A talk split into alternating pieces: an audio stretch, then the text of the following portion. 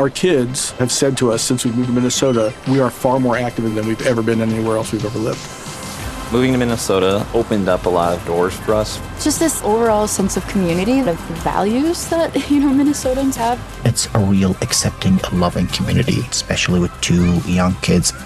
See what makes Minnesota the star of the North. New residents share why they love calling it home at exploreminnesota.com slash live.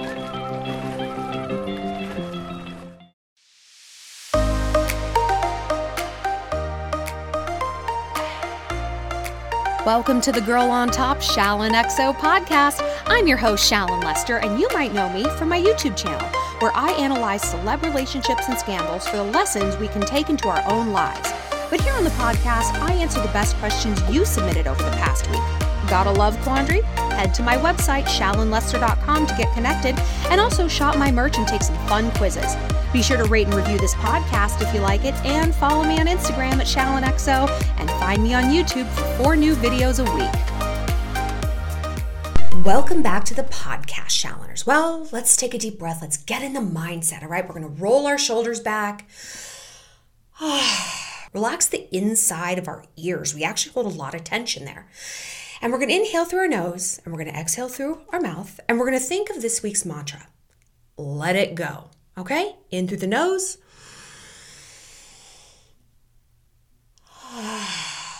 Let it go. One more time. In through the nose.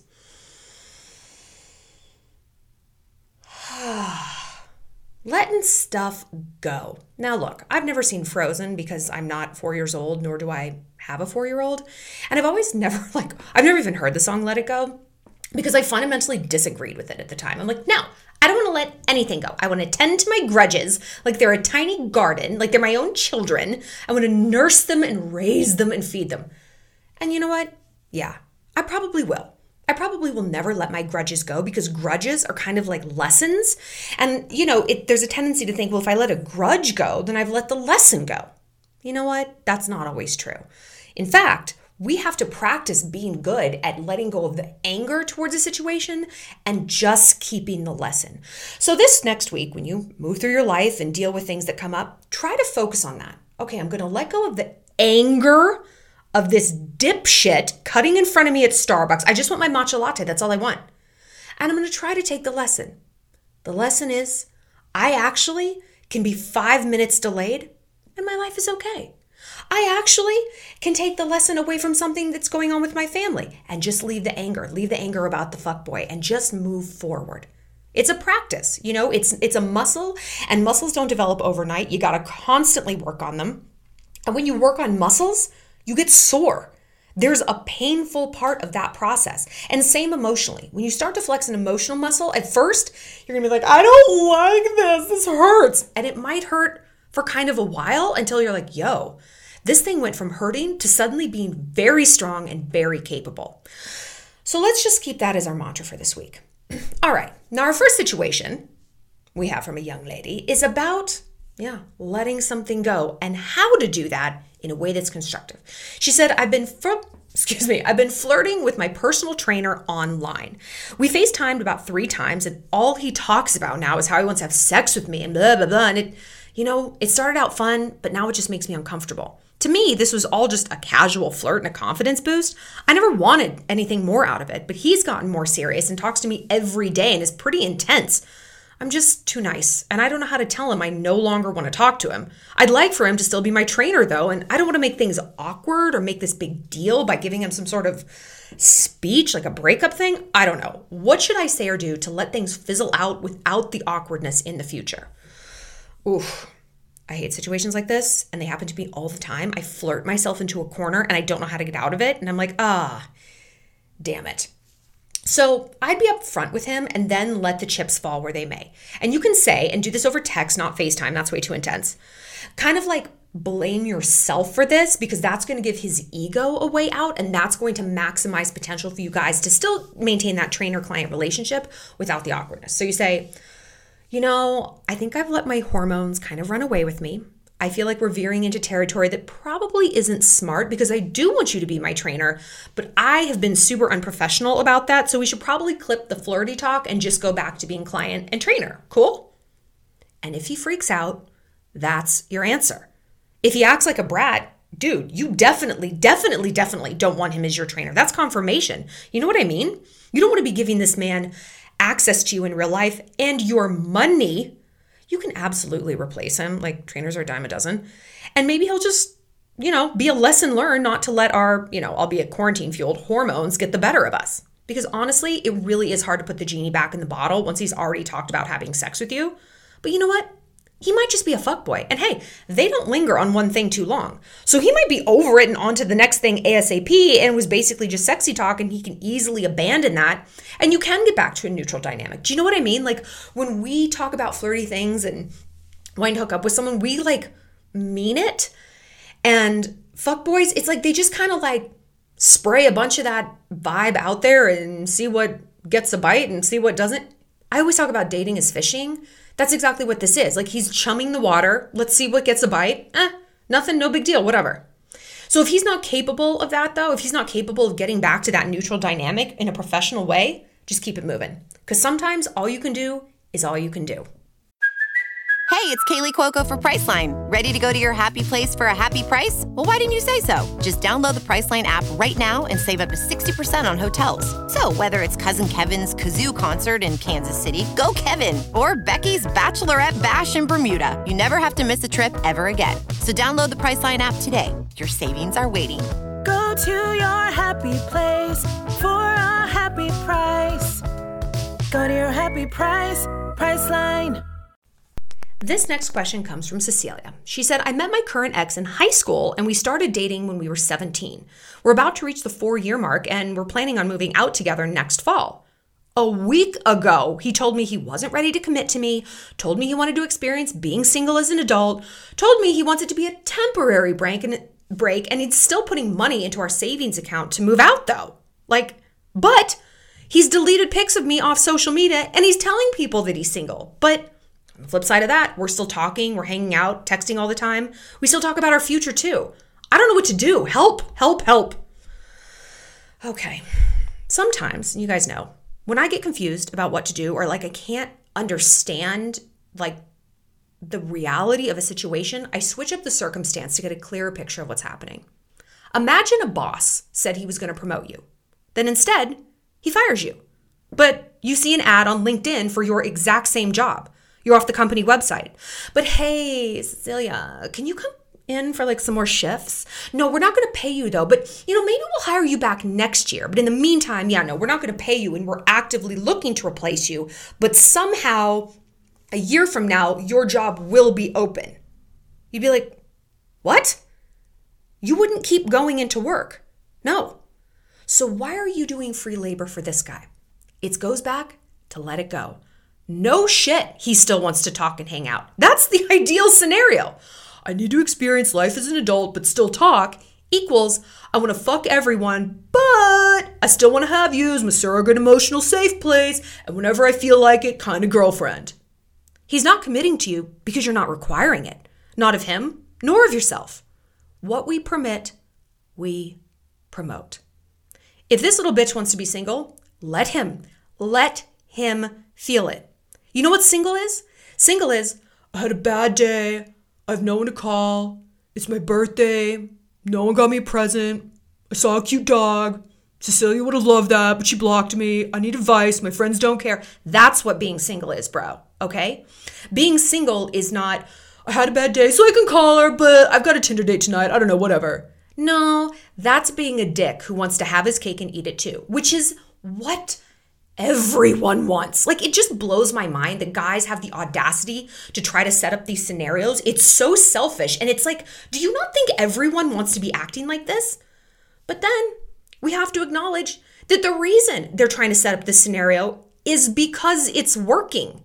Because we are like, okay, you had a bad day. Oh my gosh, I'm so sorry. Wait, maybe you want to be with me in the future? Okay.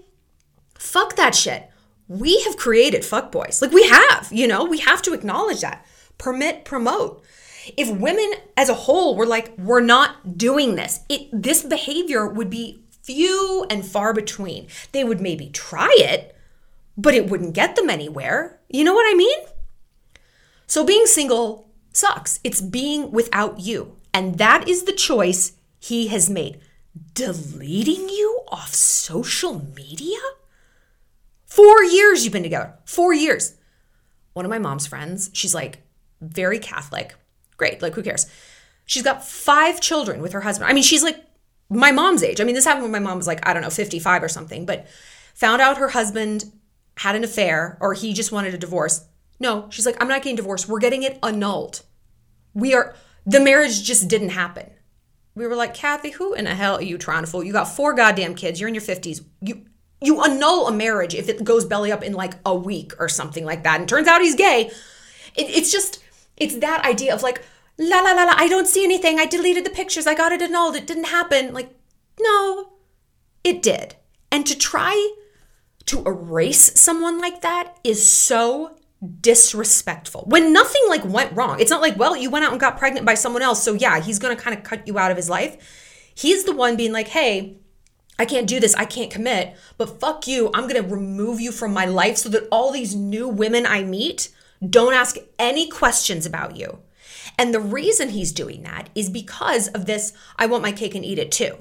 Well, if the new girls don't know about you, then I can keep you on the hook, Cecilia, while I fuck around. They're going to be none the wiser. I can sort of patch things over with you. I can like smooth it over so you're sort of pacified. So you're going to be okay with this. And I get everything I want. No. No. You delete a picture of me, you delete me IRL.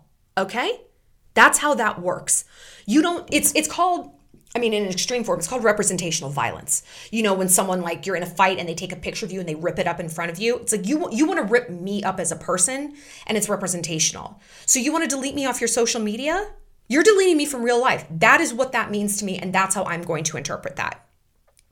So he's made this choice. Don't insulate yourself from the consequences of his decisions, and don't insulate him from the consequences of his decisions. If you really want to be with this dude, ironically, the only chance you have to get him back is to let him fully feel this. You want to be single, bye. This is what it looks like. This is what it feels like. No more free labor. He can't miss you if he hasn't lost you. This next question comes from Ellen, and it also falls into the category of let it go. She said, Hi, Shallon. I've gotten back into the dating scene and I need some help. If I'm looking for a partner and not just a hookup, when is the best time to have sex?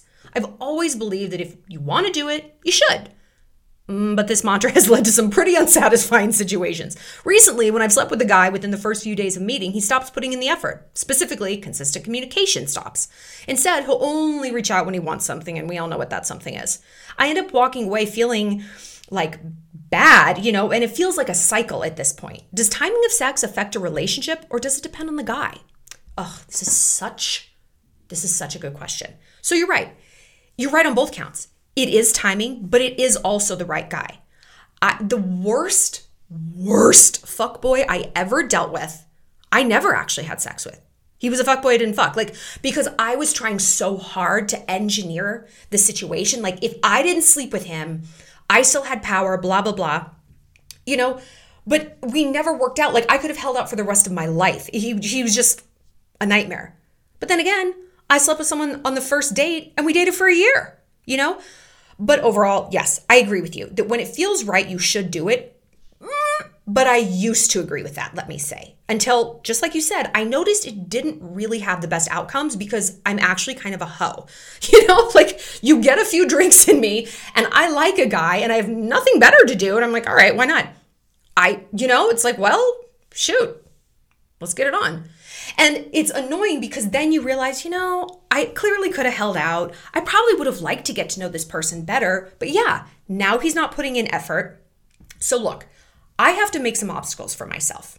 Number one, earlier dates. I'm not going home with someone when the sun is still out. You know what I mean? Number two, less drinking two drinks max then i'm done. Drink number three if i have three drinks i'll have 10 you know it's just like a slippery slope. Like i'm okay with two. I've got a nice buzz going on and i'm still in control of my faculties. But more than that i'm like let's take off my bra. Like mm, not good.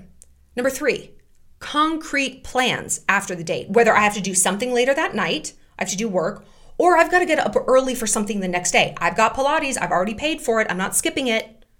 And number four other dudes that I'm seeing.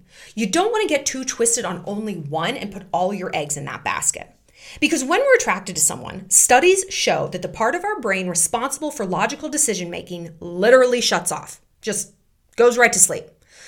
So we have to make promises to ourselves to override that, and not just promises, because we can talk ourselves into and out of anything, including our panties. We have to have a plan beforehand. So I used to think date three is plenty of time, but it's not, you know? I would say date five or six. Hold out as long as you can. And don't be afraid to bluff. I usually allude to the fact that I don't hook up with anyone until we're exclusive. Like, I've literally had to practice saying this in the mirror because it's so not authentic. Like, I just start laughing, like, come on, like, that's not true at all. But, you know, but then, even if I give it up sooner, I'll have scared away the fuck boys before then. Fuck boys are impatient above all things. And even hearing that she's not going to put out, I'll play up how religious I am. You know, like I'll just drop enough hints that they're like, she's going to be a lot of trouble. And I'm not really into putting in effort. Fuck boys want a drive through. Quality guys want a three course meal. You know, how long are you really willing to wait at a drive through? Not long. So if they're going to ghost, go for it. Let it go. If it's fragile, let it break. I want to know who someone is before I get too deep, before I start imagining a future with this person, before I have sex with them. A leaver is always going to leave, and a fuck boy is always going to leave as soon as he gets what he wants. But you know, and that varies from fuck boy. Usually, it's to fuck, but for some of them, it's just to know that you like them. It's just the get. It's just the chase. It's like, oh, now she's calling me. She's setting up the dates. I got her. I don't need to talk to her anymore. It's, uh, it's exhausting. So I want to call that out. I want them to self identify ASAP before I get in too deep. I don't want to get in a minute deeper with someone who is not there for the right reasons. Our last question comes from Maddie, and this is sort of quarantine related. It's also let it go related. She said, I've been texting with this guy during quarantine, and lately our texting has escalated. And he sent me a pic from um, his farmhouse with, like, wish you were here, and then suggested we FaceTime. So we FaceTime the other day for an hour, and I was the one to end the convo. You'd be proud of me. And he was sweet, and we laughed, and he complimented my hair, you know, which I like because my hair looks terrible. And he asked me how serious I was about going camping with him in August. And after I hung up, I texted him a picture of something we had talked about, and I told him I'd send another, but he never replied. It's been days with no text. He's kind of weird with texting, but now, like, ugh, does he just not like me? What do I do? I thought it went well. Did I blow it? Ugh, this is annoying. I agree. This is annoying because it's not even like you can say, oh, well, he's been busy. Oh, has he? Because it's been a quarantine. So it's just like, what the fuck? It could be that he's talking to a lot of other girls and another one took his attention. It could be that he has an ex that popped up that he wasn't over. If a guy moves super fast, and it kind of sounds like he was, sometimes that's because they're a fuckboy looking to get laid, which, you know, doesn't seem super likely given the lockdown. But then again, like fuckboys aren't like criminal masterminds. They could just be trying to tee you up for something so that the second this is lifted, they can get, you know, things happening in their private parts. Or Sometimes, if a guy moves super fast, it's because he's newly single and he's not over his ex and he's looking to jump straight into that serious girlfriend level that he was at because he doesn't actually have it in him to court at a normal pace. If that's the case, a lot of times dudes get spooked and they ghost. They're like a little kid playing house. They're like this giant bluff. And if you call their bluff, they're like, oh, um, I don't know, I'm, I'm just kidding. But look, time will tell. If he does this a lot, because I'm sure he'll be back, if he does this a lot, run. No one's too busy to text. And what we permit, we promote. No one is too busy to text. Okay? So if he pops back up, and like I said, he will, you can say, hey, you know, it's weird you were talking about me visiting and then I didn't hear from you for X amount of days. What's up with that? It's not being crazy to tell someone what does and doesn't work for you. Dating is about finding a good fit. Dating involves a lot of communication. Like, Marriage involves communication. You don't look at two married people and think, oh, I bet his wife's afraid to ask where he was the last three days. You know, like you acknowledge she'd be like, where the fuck were you, Dennis? And so, why do we think that we have to be so cool? It's the cool girl trope. Oh, I can't, I can't rock the boat. Look, if it's fragile, let it break, let it go. It's not being crazy to say, hey, what's what's up? These are my boundaries. And if they do think that's crazy, you know what? Again, let them go. That's not someone you want in your life for the long haul. Can you imagine feeling like this, confused and unsure and rattled like all the time? Can you imagine this being the default feeling in your relationship? Why the fuck would that be better than being single? That sounds like a nightmare. So remember my motto the people who hate your boundaries are the people who benefited from you having none at all. Well, that's it for this episode of Girl on Top. Thanks for being part of the Shalantourage. If you have a love question you need some help with, find me on my website, shallonlester.com, and be sure to connect with me on Instagram at shallonxo and subscribe to my YouTube channel. Stay sweet, stay savage.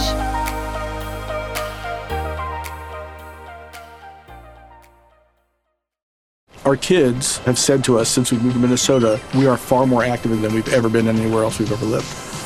Moving to Minnesota opened up a lot of doors for us. Just this overall sense of community, of values that, you know, Minnesotans have. It's a real accepting, loving community, especially with two young kids.